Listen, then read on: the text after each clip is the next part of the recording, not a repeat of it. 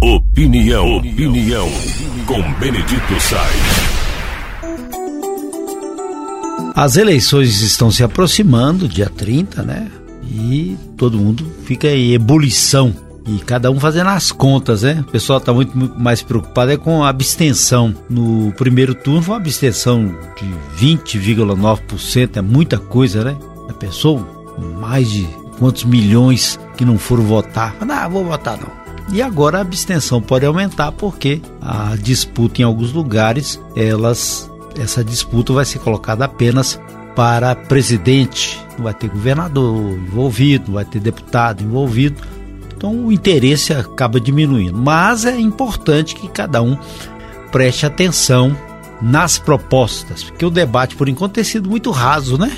Proposta é pouco e para decisão tem os candidatos, né? É, tem usado muito mais a força de argumento e contra-argumento, desconstruindo o outro. Inclusive, o que é o foco principal, segundo os analistas políticos, é diminuir a rejeição, que todos os dois, Lula e Bolsonaro, têm altos índices de rejeição. Então é diminuir a rejeição. Aí começa o ataque um ao outro, mas as propostas têm que ter mais segurança, né? Mais segurança para a gente tomar a decisão para cada um de nós tomar a decisão. E tem que perceber segurança mesmo, econômica, principalmente, que é o fundamento principal para enfrentar o 2023. Porque se não houver força econômica, é, condição política de administrar, Congresso atento e auxiliar, os tempos serão piores. Mas além desta questão, e aí vai para os políticos e também para o eleitor, preste atenção como que as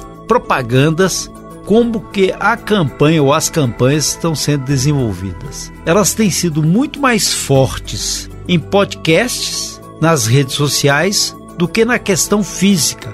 A questão física, ela tem um embate visual, e esse embate visual é muito importante. Há um candidato no lugar, a densidade populacional né, que esteja ali presente causa impacto muito forte. Mas nas redes sociais é quem consegue compartilhar mais, quem tem mais estrutura para isso.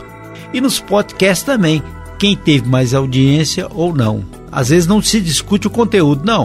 O conteúdo vão discutir, não. Mas ele teve um milhão de visualizações, o outro teve um milhão e duzentos, outro teve quinhentos. Então a discussão é bem supérflua também em torno disso. O tema principal que está sendo debatido, ou os assuntos debatidos, acabam se perdendo por aí. E é um indicativo também para mostrar como poderão ser as próximas eleições em nível municipal.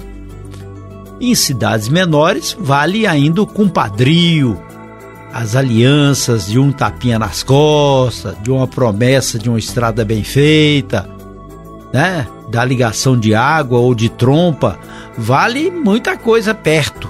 Mas, às vezes, numa cidade que cresce mais um pouco, quem mora na parte sul não sabe o que acontece na parte norte. E daí será necessário utilizar um bom nome, bem falado, bem colocado no conhecimento, e colocá-lo na rede de tal maneira que ele possa atingir mais pessoas com a empatia e simpatia necessária para um candidato que seja correto e dê condições de desenvolvimento do município, seja para prefeito ou vereador. Será isto. Porque houve uma época que existia a tal da marmita. A marmita é o seguinte: você ia na casa do coronel ou do líder político, ele te dava já o papelzinho, ó você vai votar em fulano de tal aqui. Na volta, você passa aqui, vai ter um churrasco aqui, ou então nós vamos matar uma galinha pra gente comemorar. E você já saiu com o voto. Fora aqueles que já tá, tinham um voto com o número na dentadura, ou recebia só um pé de bota da botina, e quando ele voltasse, ele recebia outra botina. Era assim, tinha um mandonismo. Hoje mudou, mas mudou para quê? Mudou para que a gente saiba escolher o melhor, saiba escolher com segurança porque depois que foi eleito, meu filho, babau. Então, e principalmente no, no, no, na eleição municipal, que as pessoas estão próximas. Por mais que haja influência da mídia é, eletrônica, mídia pela internet, das redes sociais, nós temos que ter conhecimento de conteúdo. Porque se for uma discussão rasteira, sem profundidade, vai ser apenas fake news, é, falácias, mentiras, indutores e a gente precisa de ter certeza. Mas eu digo a vocês, a, a eleição será bem diferente.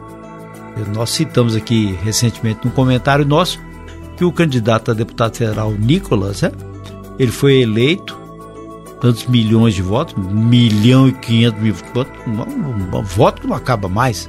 E ele esteve em alguns lugares somente através da rede social. Não pisou pela, ninguém nem sabia quem era, mas a mensagem dele foi. Então, essa tipo, esse tipo de propaganda vai se, se impor. Agora, como fazer, como falar, qual estrutura, a credibilidade que a pessoa vai ter para se impor, não cair em armadilhas, tudo isso vai ter que se pensar. Se for mantido o debate raso, infelizmente, nós vamos ficar mais afundado do que nadando para um porto seguro.